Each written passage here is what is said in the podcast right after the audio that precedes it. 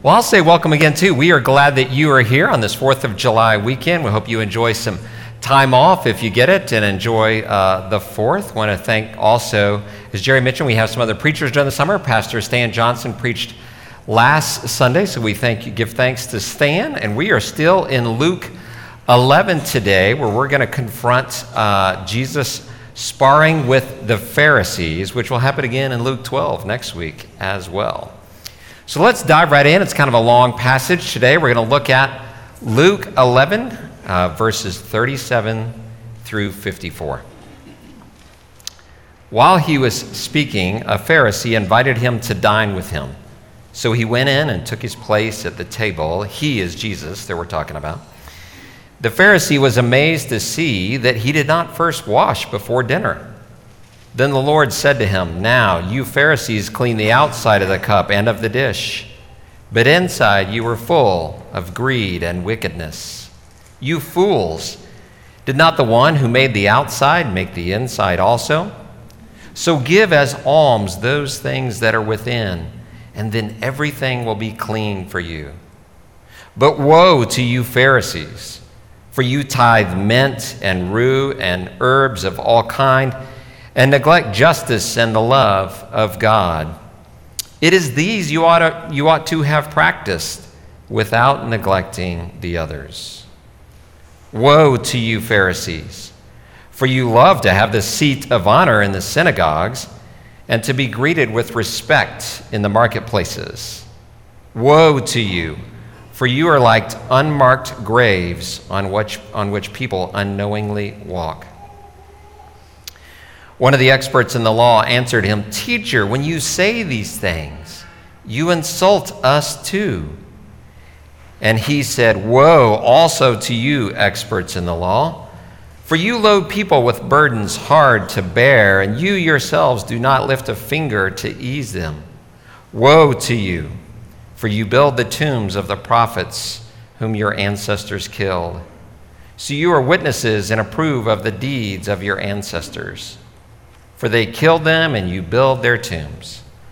For this reason, the wisdom of God said, I will send them prophets and apostles, some of whom they will kill and persecute, so that this generation may be charged with the blood of all the prophets shed since the foundation of the world, from the blood of Abel to the blood of Zechariah, who perished between the altar and the sanctuary.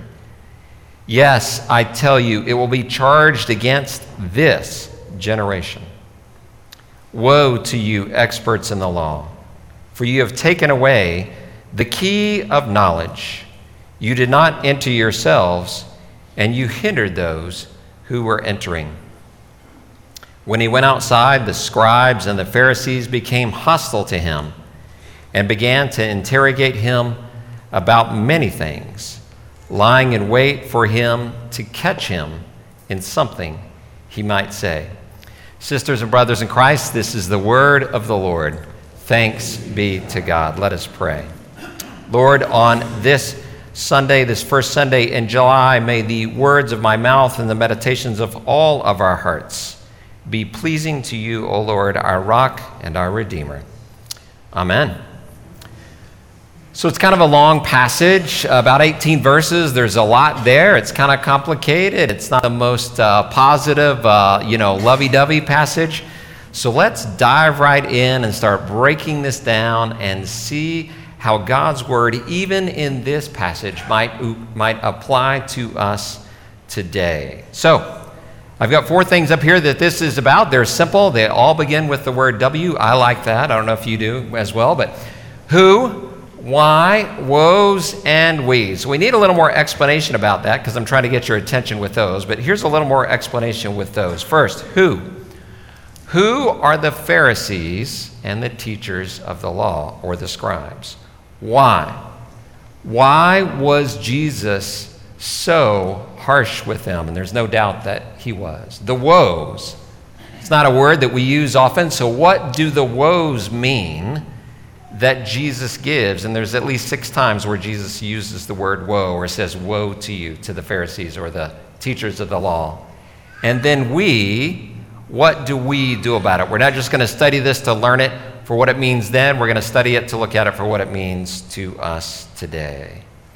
So let's dive in. Who, who are the Pharisees and the teachers of the laws? The teachers of the law are also known as the scribes. Well, the Pharisees were trying to codify the law, put it in codes to make the Jewish law cover every situation so that when something arose, a person would know exactly what needed to be done. They, they, they wanted a law or, or a rule for every possible situation. And they were urging people to obey the law uh, to bring about God's kingdom in the way that they thought it should be done by obeying the law. In a sense, it says later, they were loading heavy burdens of complex rules on people's backs. It's kind of a metaphor to, to load those rules on people's backs but they don't help to lift a, uh, a finger to remove any burdens. The scribes are the teachers of the law. They were like lawyers and they wanted the Torah or the law to relate or apply to every area uh, of life. So that it got very complicated. But Jesus speaks, I believe, Jesus speaks more simply and clearly about life than the Pharisees or the scribes do. Here's an example. In a different passage in the Gospels, Jesus was asked by a Pharisee, uh, Teacher, what is the greatest commandment? And Jesus answered, Love the Lord your God with all your heart, your soul, and your mind, and your strength, and to, and to love your neighbor as yourself. So when Jesus is asked about laws, he really answers with love. So instead of going back to the command, the rules, the laws that, that are so complicated, he answers with love. So again, the Pharisees and the scribes, they're, they're narrowly defining the Jewish law. In fact, they were adding to it to, to attempt to protect people from sinning. But what they were doing were, was actually adding burdens to the people, more rules for people to live by. So that's who who were the Pharisees and the teachers of the law? What were they up to? Why? Why was Jesus so harsh with them? And he definitely was. Well, this passage, and I've read it many times uh, in the past week, could sound like haggling over some language in the laws. But I believe the essence of what Jesus was teaching about the kingdom of God and about love and forgiveness and grace he believed that's what was really at stake here. It was really a battle. It was a battle of following the law to a very, very specific degree versus a life that was based on grace and love and mercy. And I believe this is why Jesus was so passionate here. As we read in other places, he was ushering in a new way to live. He was ushering in the kingdom of God that was more, so much more, about grace than it was about law. So, where I grew up, I grew up uh, very much going to church from as young as I could possibly remember in Dallas, Texas. I had a great family that we went to church pretty much every Sunday. I, I did, as I said, I grew up in Dallas, Texas. It was sometimes called the belt buckle of the Bible Belt. Uh, churches on every corner big churches, very active churches, and there were lots of expectations. So I, I think I could re- relate a little bit uh, to the Pharisees and maybe how they spoke or lived. In, in Texas, you were expected to go to church on Sunday, and this is going back, you know, 40 to 50 years, but you were expected to go to church on Sunday. It was assumed that everyone went to church on Sunday. In fact, if you went out to lunch on Sunday, you assumed everybody in the restaurant had been at church just, just then. And, and now that's not the way it is so much in America. And a critique of the church in Texas, even then, was that it was behavior based. And I would say this was about a lot of Christian churches uh, in the South. And so, at times, growing up in that, that uh, culture, my faith was a little bit legalistic looking back on it. It was about following the law. In fact, I wouldn't say following the law so much, but following the rules. And some of us are very much a rules follower, which I still am today. But even then, it was about going to church, doing Bible study. How's your morning quiet time? Did you have a quiet time this morning? Did, have you already prayed? Have you read your Bible already today? That was a lot of what I felt growing up. It was also behavior based. In certain churches, there was no dancing or drinking, or even in some churches, playing cards, because all those things could lead to much worse things. And I remember I didn't grow up with those specific rules as much, but I went to college at Baylor University, a Baptist college, and a lot of my friends were Baptist and would tell me there was no drinking or dancing allowed. You do not, you do, not do those things. I also remember I heard this as a teenage boy, which was pretty typical in Texas for a teenage boy in the church setting. So imagine being 16 or 17 year old guy and you would hear, don't drink, smoke, or chew, or go with girls who do. That's what we heard. So.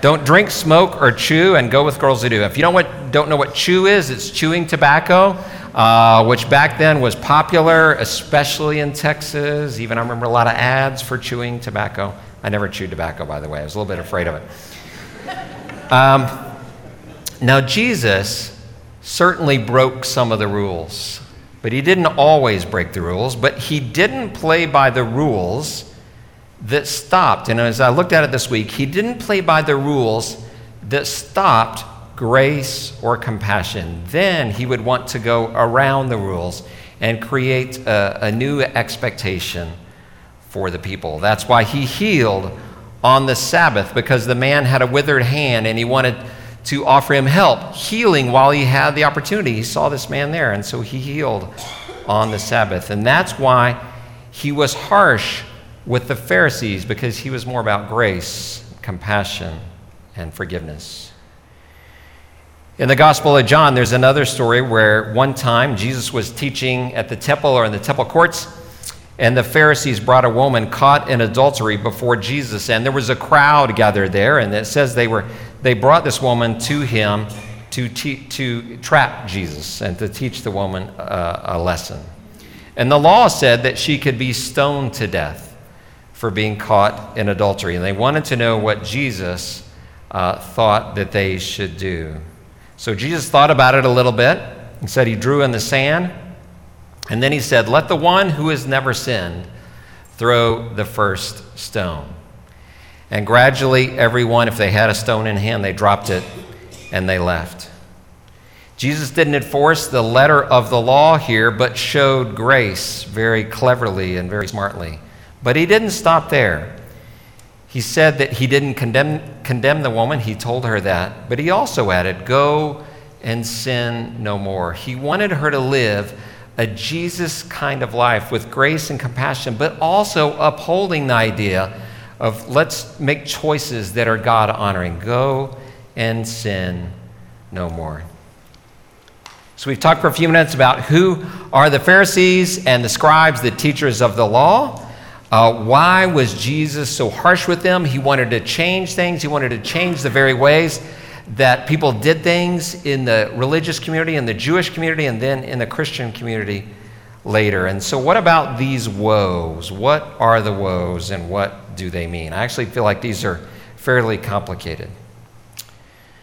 So, Jesus says, Woe to you here six times in this passage, these 18 verses. And the woes one commentator I read this week are stinging rebukes. They are stinging rebukes that Jesus gives to the Pharisees and to the scribes. So, what is it that the Pharisees and the scribes are doing wrong that Jesus is rebuking them for? We're going to take just a moment to look at these uh, pretty quickly. First, in verses 37 through 41, the Pharisee who invited Jesus to dinner was surprised that uh, Jesus didn't do the ceremonial washing, and he says that he didn't wash his hands. It was a, a ceremonial uh, Jewish law kind of washing that Jesus was supposed to do before dinner. Jesus replies that Pharisees clean the outside of the cup, meaning like washing of the hands, but they don't clean the inside. The Pharisees were focused on the ritual, not focused on whether they were clean, clean on the inside. Jesus says the way to make the outside pure is to make the inside pure. And I take this as to get your heart in the right place. You know, as I grew up with a lot of kind of behaviors, don't, don't drink or dance or do those things. Instead, where is your heart? Is your heart in the right place? I think that's what Jesus is getting at instead of uh, washing your hands in the correct way. And then he talks about giving. Give to the poor. He says the alms from the inside. Give from your heart. Be a cheerful giver. Be a joyful giver. Learn about what giving's all about. Give from your heart. Then you will be a cheerful giver. You will enjoy the giving. The next woe that Jesus gives is also about giving. He says the Pharisees give a tenth of their herbs as a tithe to God, but they neglect, uh, neglect justice and love. They were concerned about herbs and tithing of their herbs. Now, uh, my daughter Lexia planted some a little small plants. She planted some lettuce, and she also planted some cilantro. Cilantro is an herb, right? So. Uh, it's tiny. You know, the cilantro little plant, it's coming up tiny, and just pull off a few little leaves. We go out sometimes and pull off a few little leaves to put in our salad. And I'm like, the Pharisees were worried about, or concerned about, or choose to be concerned about tithing actually of their herbs, a tenth of their herbs. But Jesus said, while they're doing this, they're neglecting justice and love. He's saying, really, you're majoring in the minors, major in the majors. Think about justice and love, not so maybe much about your herbs. Jesus says the Pharisees like the best seats in the synagogue or the church. They care about their reputation. Jesus wants them to care more about their hearts and who they really are than their reputation. It said they like the best seats in the house and they like to be greeted in the marketplaces. So you, you, you, can almost picture them walking around wondering who is seeing them there and who is greeting them perhaps with respect. And he said, You need to really care about more about who you are on the inside rather than your reputation, rather than what other people think of you, which is often for them what is on the outside. Jesus said the Pharisees are like unmarked graves. If a person under Jewish law touched or walked on a grave, they would be defiled or unclean and have to go through a ritual to be clean again. So if the Pharisees are, be, are like unmarked graves, it means you couldn't see them very well and you might walk across them, which would defile you. He's saying associating with a Pharisee might defile you or make you unclean. And then the scribes or the experts in the law speak up, at least one of them, and say, they say, Teacher, we are insulted by this. And they should be insulted by this. It's, it's insulting. And so, why again is Jesus so harsh here in these woes? Again, Jesus is trying to show a new way to live. I think it's about the Jesus way. If we take the Gospels and really Paul's letters, John's letters, if we take the New Testament as a whole, it's a new way to live where forgiveness and showing grace and Jesus says to be a servant, you know, you'd rather be a servant than to be served. To be last, not first. Choose mercy and compassion over the law. These are the new ways to live of following Jesus. So the scribes are insulted. And then Jesus replies to them, to the scribes, that they load people down with burdens instead of lifting a finger to help them. In a way, he says, instead of protecting the people from doing the wrong thing, they prohibited the people from doing almost anything. One example of this would be the Sabbath. We kind of know what the Sabbath is, but they took that incredibly seriously. It's one of the, the, Ten Command, the Ten Commandments to observe the Sabbath and keep it holy. They could work the other days a week, but not to work on the seventh day. So the Pharisees put strict laws and guidelines in place to protect the Sabbath. And some of these things are even around today. I was reading this week that even in 2023, in the nation of Israel and actually in other populated cities around the world where a lot of Jewish people live, there are Shabbat. That's how they would say it. There's a Shabbat laws. In fact, there are Shabbat elevators. Have you, any of you heard of Shabbat elevators? If, and if you've been to Israel, you may have seen them. But here's what they are these elevators work, they go up and down without touching any buttons. So a Jewish person doesn't have to push the button to get the elevator to come. And I read about why do they do this. They said if you touch the button, you might close an electrical circuit, which is prohibited on Shabbat, because it might create a spark or fire, which is a sign of work. Still very, very specific rules and laws on the Sabbath. When we live with too many religious laws or expectations, it can burden us from living a Jesus life. And I love what Jesus says about this because he says they don't, they don't remove burdens from people's backs, they add more burdens on. But here's what Jesus says about burdens, and you'll know this verse in Matthew 11 28. Come to me, all of you who are weary and carry heavy burdens, and I will give you rest. Come to me, all of you who are weary and you're carrying heavy burdens maybe on your back, and instead, I will give you rest. This is the kind of Jesus kind of life that we want to live. Finally, at the end, Jesus says in kind of a complicated rant about the prophets that the scribes in this generation will be responsible for the deaths of the prophets. Perhaps he means that the prophets said that one day a Messiah, would come, and now he is here. He is the Messiah.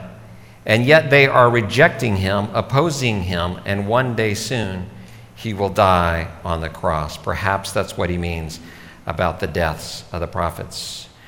So we've got one more. We've talked about who, the Pharisees and the scribes. Why? Why is Jesus so harsh? It's to change everything, it's to bring about the kingdom of God, and he's in a battle with them on that sense.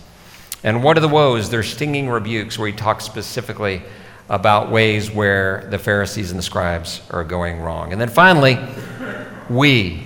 What might we do differently to live in this Jesus sort of way instead of a rule following kind of way?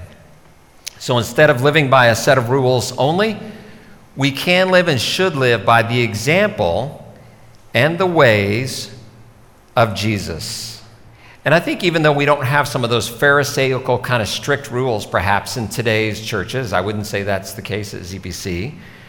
But I do believe sometimes we put unrealistic expectations on ourselves or others. I know that these are things that I can struggle with in my life. So, what does it look like to live differently? Some of us might be perfectionists, and so we always think we could do better. I can fall a little bit in that category. I think being a perfectionist can live to, uh, to worry or anxiety about that you're not good enough or you're not always doing everything, every possible thing that you could do. Or perhaps even for some people, never slowing down, never being quiet because there's always one other project or something to be perfect. I know that perfectionists can sometimes be judgmental, a little bit like the Pharisees perhaps. Be judgmental of others who aren't living up to the same high standards that they are. Sometimes we put unreal expectations on our families. If we think that our spouses will fulfill us or make us happy, they will fail because they're human. As Jerry mentioned in his prayer, we are made of skin and bones and flesh, and we make mistakes, we fail. And so we can't ultimately fulfill someone else. We might think, as kids, we might think our parents need to be more kind or loving, or maybe they need to give us less rules. I don't know. We might put certain rules or expectations on our children, and expectations that could be even good expectations, or our grandchildren, that they have a better life than we had, that they, that they do better than we did. But that may put pressure on our children. Often, as kids get older, they will run from this kind of pressure or rebel to show their independence or they want to go their own way, which can be a healthy thing. What about in a Jesus way, still having realistic expectations of our families and of ourselves? To have a Jesus lifestyle. I think one of my kids gave me a gift. This was just about two weeks ago. He said that he had read online somewhere that for your parents, and, and my kids are all in their early 20s now, he said that your parents are going through life for the first time just like you are. So they don't have it all figured out. So give your parents a break. I'm like, who wrote that? I really like that a lot. Because I think sometimes we think our kids, my kids, I'll say my kids, are all going to be in some sort of therapy or counseling for all the mistakes that we made or that, that they felt perhaps that we made with them. So giving your parents a break, how cool is that? I think that's a Jesus kind of lifestyle, giving our spouses, our siblings, our friends, our loved ones a break, knowing that we are human and that we don't put extra burdens or pressure on their backs. I think a great example of changing from a rule based Jewish law sort of lifestyle to a grace lifestyle is the Apostle Paul. Before, though, he was Paul, he was Saul. You can read about this in the early chapters of Acts, around Acts chapter 7 or 8, which the book of Acts is great because it reads like a story. So it's, it's much more like a narrative story that we would read today. Paul said, as Saul, that he sat under the teaching of Gamaliel, a great teacher of Jewish law. He was very proud of that. And he felt threatened by Christians, and so he approved of the stoning of Stephen in Acts. He talks about this in Acts 22, and then he started to track down Christians and have them arrested and put in jail. Then, on the road to Damascus, which isn't a very far ride from up the northern part of Israel, where Paul or Saul at that time was going to find more Christians to arrest them, Jesus blinded Paul and called him to himself and changed Paul's heart. After being changed and coming to Christ, and after some time of learning from Jesus, Paul wrote many letters to churches, which make up much of our New Testament today. So here was a man of the law. He was proud of that heritage, that Jewish law. He was threatened by Christians. But he was changed by Jesus, and instead of being a person who simply continued to follow the law and put others in jail, soon he was going out and traveling around modern day Turkey and Greece and other places. And he was planting churches, he was telling people about Jesus, and he was writing beautiful letters about the way of Jesus. So Paul still writes some of what about God expects us to be. You can read that in places like Romans.